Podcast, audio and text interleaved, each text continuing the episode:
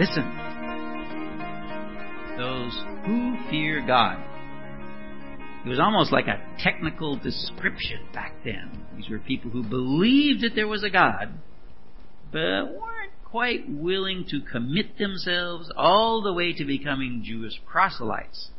Now, part of their hesitation was the requirement of changing their lifestyles if they were to become proselytes, wearing funny clothes, leaving your beard untrimmed, eating only certain foods, circumcision, mm-hmm, and more. These things, they thought, that made one a Jew.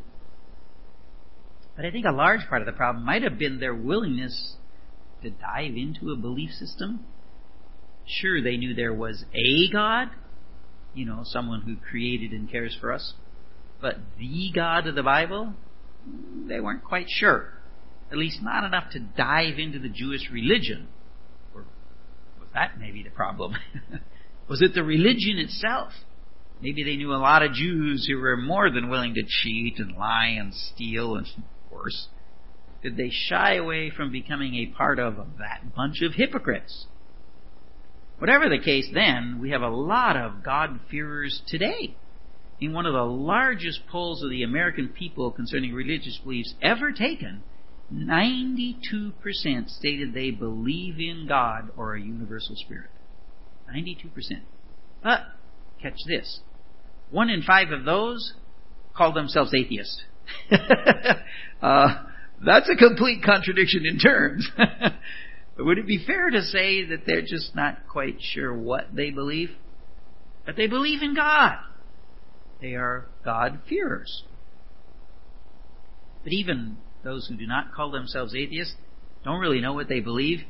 70% of those affiliated with a religion believe that many religions can lead to eternal salvation. Then why do you belong to the religion to which you do belong? Why do it? Jesus said he is the only way. So clearly, anything goes. It's just, it's not biblical. It's not biblical Christianity. Now, maybe that those who were interviewed meant people can find Jesus even via a non-biblical belief structure, which is true. The way surveys are formed and the questions asked greatly affects the answers, to say the least. But we've all seen this phenomenon. People who want to believe but can't quite commit themselves fully to Christ.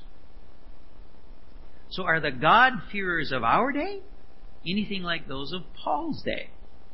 I think you'll find some fascinating comparisons as we look at Paul's sermon when he and Barnabas reached the city of Antioch in Pisidia. So let's join them there. They went on from Perga, and they came to Antioch in Pisidia, and on the Sabbath day they went into the synagogue and sat down. After the reading of the law and the prophets, the ruler of, of the synagogue sent a message to them saying, Brothers, if you have any word of encouragement for the people, say it. So Paul stood up and motioning with his hand said, Men of Israel, and you who fear God, listen. We'll discuss how the men of Israel fits into Paul's little sermon the next time we come into Acts. But what does Paul think the God-fearers believe?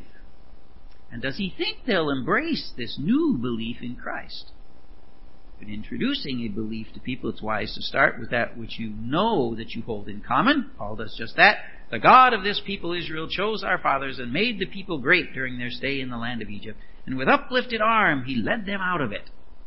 Most God-fearers recognize that somehow the Jewish people are a part of God's plan and that he watches over them. Part of this is due to their history. Paul looked back at their time of suffering in Egypt. He points out that God both chose them and rescued them out of turmoil. We can point to their more recent history. They've all suffered extensively, particularly in World War II, uh, and yet it seems God still continues to rescue them. Now, we could then point out that God has another group of people, Christians, that He also chose and protects but we might be getting ahead of the game. Remember, the goal is to introduce them to the truth that Jesus is the only way. Might be wiser to build up to the point, as Paul continues to do. And for about 40 years, he put up with them in the wilderness, and after destroying seven nations in the land of Canaan, gave them their land as an inheritance. God-fearers recognize that people mess up. That the first generation of Jews out of Egypt missed a wonderful chance to be the people of God in the land that He gave them is no surprise to anyone. That there were seven nations who were all so bad that God would destroy them is not particularly surprising to these people. And at that time, and in the way they were supposed to worship God, land was absolutely necessary. So that God would give it to them and permanently, an inheritance, is expected. All this took about 450 years, and after that he gave them judges until Samuel, the prophet. Those who fear God will generally understand that God has a plan that he is working, and that that plan may take some time. And also, they full well knew during the time of the judges, things simply weren't right. Okay, they were dramatically wrong. But God finally sent Samuel who straightened out a lot of things. God-fearers generally believe that God sends people who set things right. So, Paul has talked about two generations. One missed it, the second carried out the plan. There were evil nations that were there, and then the Hebrews God brought in. And Paul opposed the evil times of the judges with the time of Samuel. It's important to point this out because of another pattern they recognize. The first time around, never seems to go right. it seems God always uses a second way to get it right, or at least better. Paul builds on that shortly. For the moment, let's look at another pair. Then they asked for a king, and God gave them Saul, the son of Kish, a man of the tribe of Benjamin, for forty years. And when he had removed him, he raised up David to be their king, of whom he testified and said, I have found in David, the son of Jesse, a man after my own heart, who will do all my will. Saul, from the same tribe as Paul, incidentally, gets his chance, but is removed. And in this juxtaposition, Paul finally makes his first direct quote of Scripture. So before we get to Saul and David, let's look at this Scripture thing. Most God-fearers recognize that it makes sense that God would communicate with his creatures, even that he would do so through people. So the idea of a written document or documents whose production is guided by God is acceptable to them. Whether the Bible is exclusively that writing, or even such a writing at all, is probably not clear to them. But that there is such a thing is acceptable to most God-fearers, so we can quote the Bible to them as authoritative. Probably they will accept it, or at least think it could be God's Word. Paul has been alluding to the Scriptures all along, assuming their divine origin and accuracy. Now, when he quotes from it, he aims toward the central point of his argument. He quotes God as saying, I have found in David, the son of Jesse, a man after my own heart, who will do all my will. The point is, there are historical characters that everyone knows sought after the true God. For them, David was the obvious example, and for many reasons, he's still the best. But we can also mention others who truly believed and changed their lives and the world around them because of their belief. Like, say, Abraham Lincoln, who quoted extensively from scriptures and grew mightily in his Christian faith throughout his life. David, though, is important for another reason. It relates to who he was and what he would do. He was a man after God's own heart. God-fearers believe that God means good for us. So someone who sought after the heart of God would be one who sought after the good of others. God-fearers generally believe that the will of God will result in the best possible outcome. So anyone who does God's will is helping to bring the world to that point of change where all will be made right. Yes? David has both these things going for him. And if a person, like a God-fearer, recognizes this they understand that logically, this means that this world is messed up. I mean, if you need the world to get better, obviously it's not right. Which then means they recognize that the world once was right, but that mankind somehow messed it up. I mean, God-fearers get this. They also know enough history to understand that mankind is not likely to correct the problems he has caused. who are we kidding? There's no chance he can correct these problems. left alone, mankind is never going to get it right. So they know this world needs help to get out of this mess. And they expect that God will give us that help. It's a good thing. Almost certainly, they've not clearly thought this out. In fact, if pressed, they could not articulate their beliefs. Couldn't tell you. They simply don't know what they believe. But the great good news is that they do believe that there is a Creator God who made everything right but gave it to people who messed it up, and that this God will not leave us wallowing in our own filth. The only question is in what form will that help take? Of this man's offspring, God has brought to Israel a Savior, Jesus, as he promised. The remainder of Paul's talk concerns Jesus. We can learn a lot from how he presents the Son of God. Even this sentence is packed with an amazing amount of doctrine. This man is David, a precursor, as we've mentioned before, of Christ. Israel needed a Savior, and God brought him to them. Obviously, there's a lot more to be learned in both of these areas. Is he a Savior for just Israel? By God, does Paul mean God the Father, the Son, the Holy Spirit? All three persons of the Trinity? Paul wisely leaves all that aside. But he does point out that Jesus' coming fulfills the promise of God. Remember, God-fearers are convinced that God will make everything right. They probably don't know the exact scriptures, or even if there are scriptures that say so. But they believe in the promise anyway. They do have hope. So now Paul moves away from Christ, but into recent history to point them to Christ. Before his coming, John had proclaimed a baptism of repentance to all the people of Israel. And as John was finishing his course, he said, What do you suppose that I am? I am not he. No, but behold, after me one is coming, the sandals of whose feet I am not worthy to untie. They all knew how great John the Baptist was. He was a superstar of his time.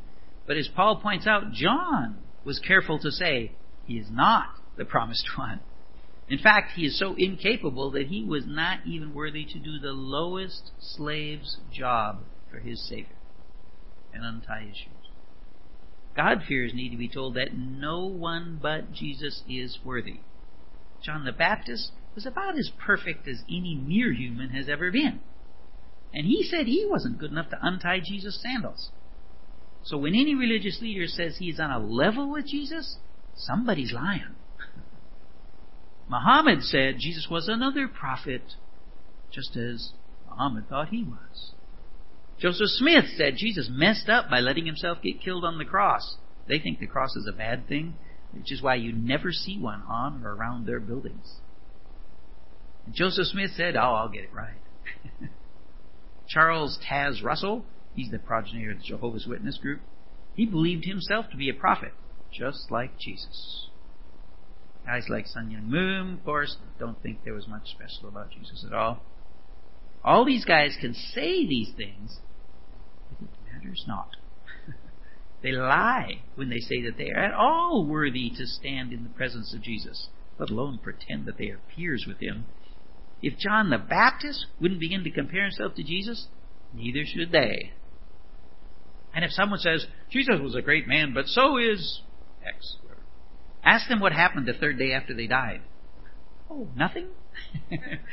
then don't compare him to Jesus. Uh, and by the way, we, we, you and me, we all know who John the Baptist, we all know John the Baptist. Did you know that? We know him. Really? How about Billy Graham? or Mother Teresa? And Dietrich Bonhoeffer is now well known by many. Those are names people recognize. Somewhere in every God-fearer's life is a person that they know or know of who is really great, but who will tell them in an instant, I'm not the one. I'm not even good enough to be a slave. If you, well, a few dozen years ago now, Steve Largent was a major figure around here. I don't know. I guess I remember Steve Largent, yeah. And he said at his retirement party, you shouldn't look to be like me. You should try to be like Jesus. Almost all God-fearers have a relative that points them to Christ. A parent, a grandparent, or great grandparent, real common. An aunt, an uncle, maybe just a friend of the family. but there is someone in their lives that defies the norm and cares for others beyond themselves. And yet says, I'm not the one.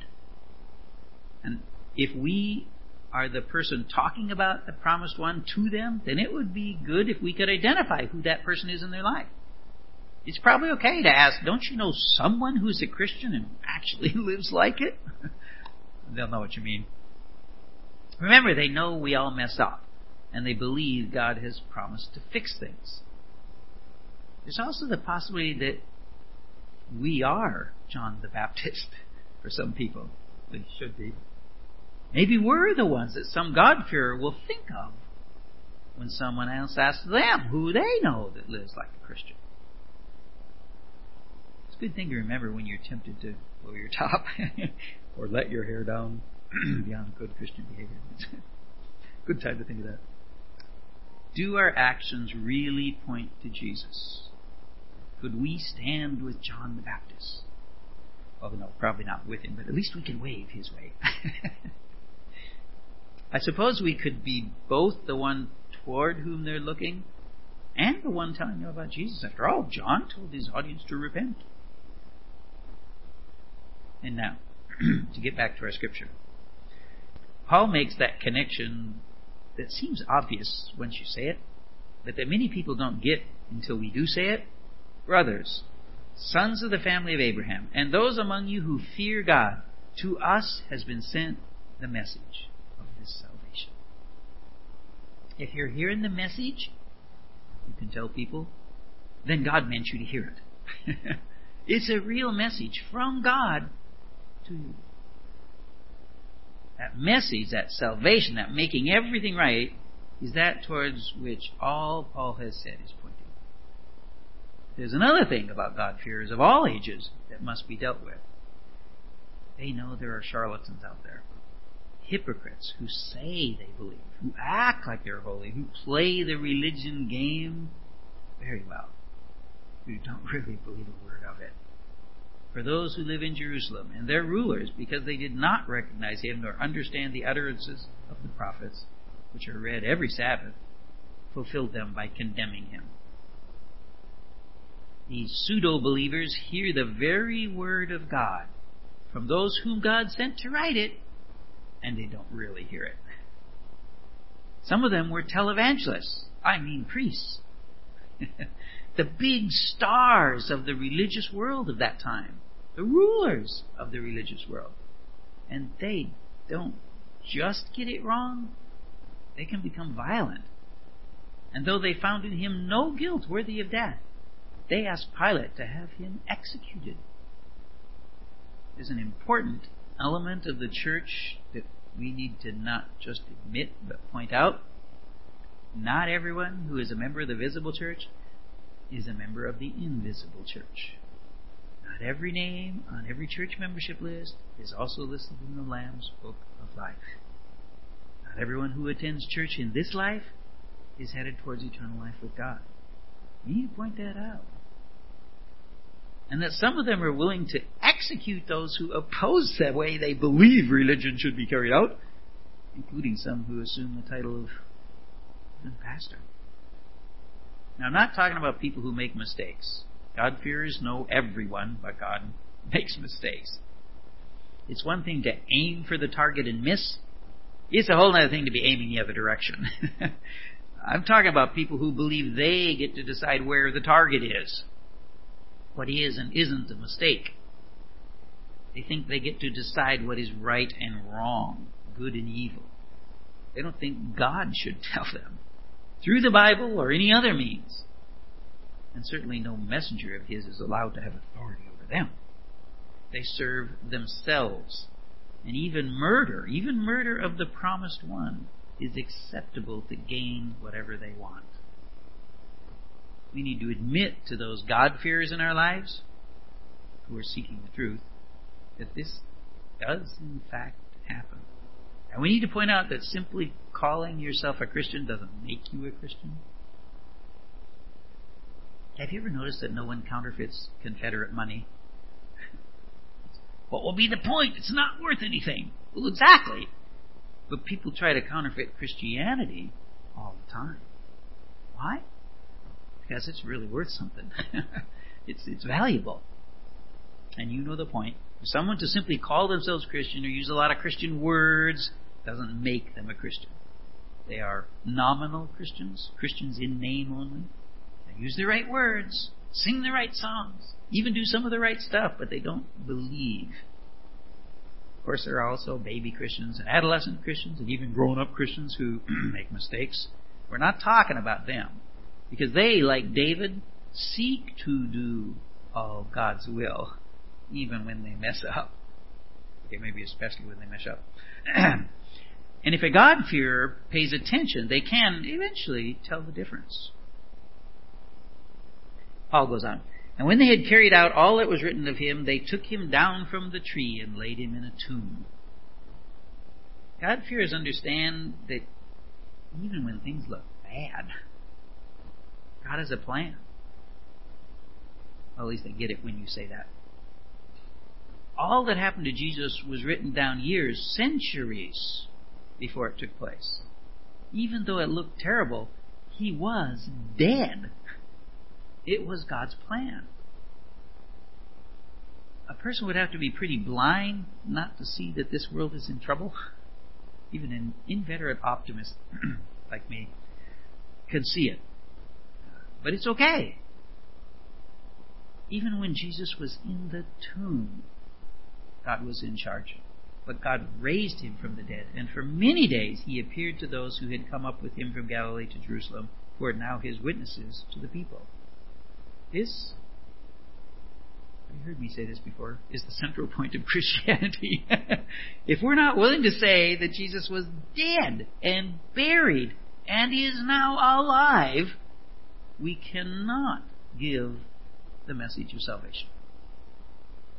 Listen to how much effort Paul puts into this point. And we bring you the good news that what God promised to the fathers, this he has fulfilled to us, their children, by raising Jesus. As also it is written in the second psalm, You are my son, today I have begotten you. And as for the fact that he raised him from the dead, no more to return to corruption, he has spoken in this way, I will give you the holy and sure blessings of David. Therefore he says also in another psalm, You will not let your Holy One see corruption. For David, after he had served the purposes of God in his own generation, fell asleep and was laid with his fathers and saw corruption. But he whom God raised up did not see corruption. Don't miss the important point here. Paul had reported to them of eyewitness accounts. And now he goes back to Scripture to support what he's saying. Three different Scriptures. You see, God-fearers believe in the miraculous things that can happen only if someone outside of nature, God, does something to make them happen. Obviously, someone coming back from the dead qualifies. But so does prophecy. And the vast number of miraculous predictions centuries before of things that happened to Jesus supports the claim of his resurrection. And Paul's use of Scripture reinforces the truth that God fears will listen to Scripture. And by saying he will not see corruption, Paul is affirming the eternality of his promise. For the promise of God that we can have eternal life is based on the eternality of Jesus' resurrection. If he lives forever, we can live forever. If he does not, then we cannot. And amazingly, God-fearers get this. At least they do once you point it out. And recognize this important thing. As great as David was, his body saw corruption. John the Baptist's body has decomposed. So have Muhammad's, Joseph Smith's, and all the others who said that they were on the same level as Jesus. Jesus is the only one who rose from the dead and will never, ever see corruption. All those people who said that they were as good as Jesus were liars, and their graves prove it. We know where Muhammad's grave is. People can walk you to Joseph Smith's grave. How hard is this? Hmm, I guess the God-fearers need a little more. What exactly is this promise, Paul? Let it be known to you, therefore, brothers, that through this man forgiveness of sins is proclaimed to you. And by him everyone who believes is freed from everything from which you could not be freed by the law of Moses. everyone honest with themselves, will agree that they sin. In fact, are saturated in sin. Their very nature, our very nature leads us to sin. Why do you think people say, sorry, I just lost it there? Well, you lost what? You lost control of ourselves. That's what we did. In other words, we acted like what we actually are. we need to be something else. We need help to be something else. But the Jews and the God-fearers knew that they weren't set free by sacrificing animals as Moses instructed. Sure, it would cover sin, but they needed to get rid of it.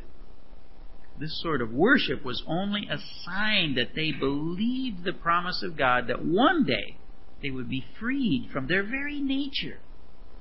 And Paul tells them very clearly that this man Jesus is the final answer. And no other is needed, no other will do.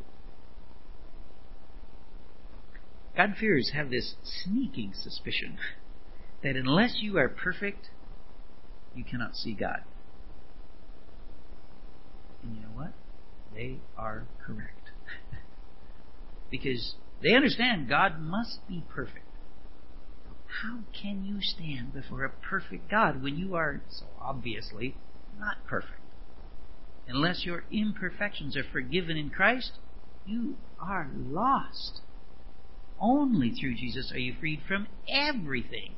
Every evil deed, every evil thought, your very evil nature, everything.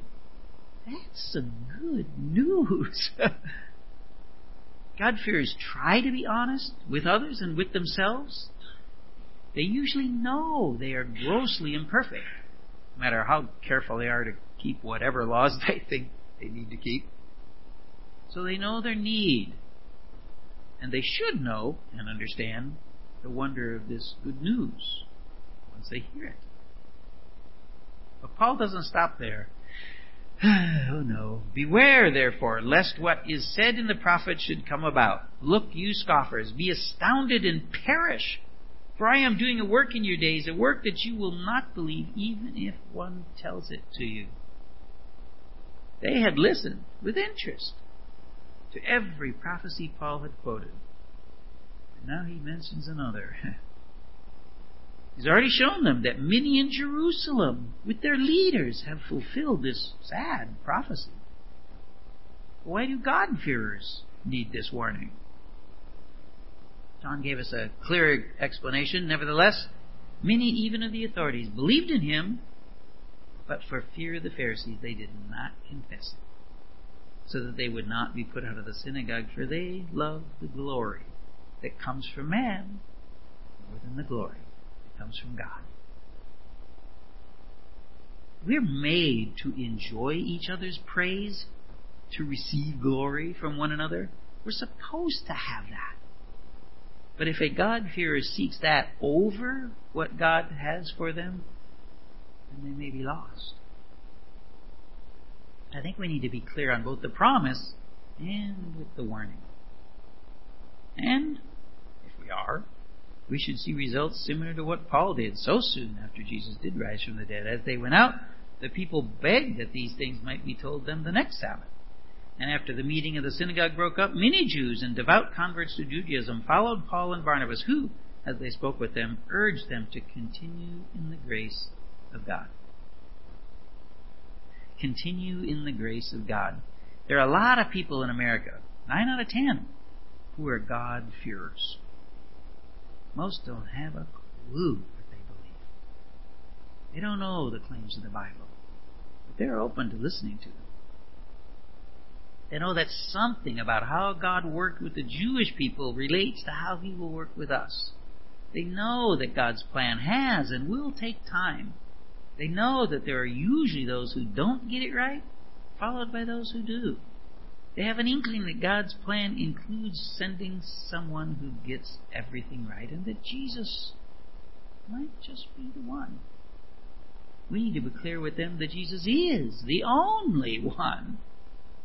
And any true messenger of His will quickly tell them just that. They understand that God is likely to try to communicate with us and are willing to consider the Bible as His Word. They also understand that some who claim to be messengers of God's are not. Those who think they make the rules, their ways lead to death. We need to assure them that God has a plan. And no matter how dark it looks, His plan is being carried out. The center of our message needs to be the death, burial, and resurrection of Jesus. And that Jesus will not, will never see corruption. Something which no one else can say. We can assure them that through Jesus all their sins can be forgiven. They can be free. And we need to warn them that these beliefs are non negotiable. and if we do, I think we'll see just what Paul did an excited group of God-fearers who want to learn more. And believers that we can encourage to continue in the grace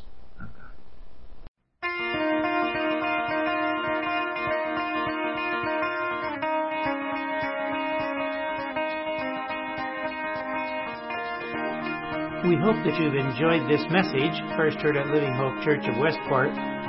If you'd like to support us so we can do more, well, you'll have to work at it. We have no one-click button for giving on our webpage, southbeachhope.org. We are a tiny church in a small town and simply cannot afford either money or time to set up such a thing. But at least with our modern technology and with the help of sermon.net, we can share the good news with you and anyone around the world. Hopefully, we'll someday be able to worship God together in person, if not in Westport, at least in the rapture.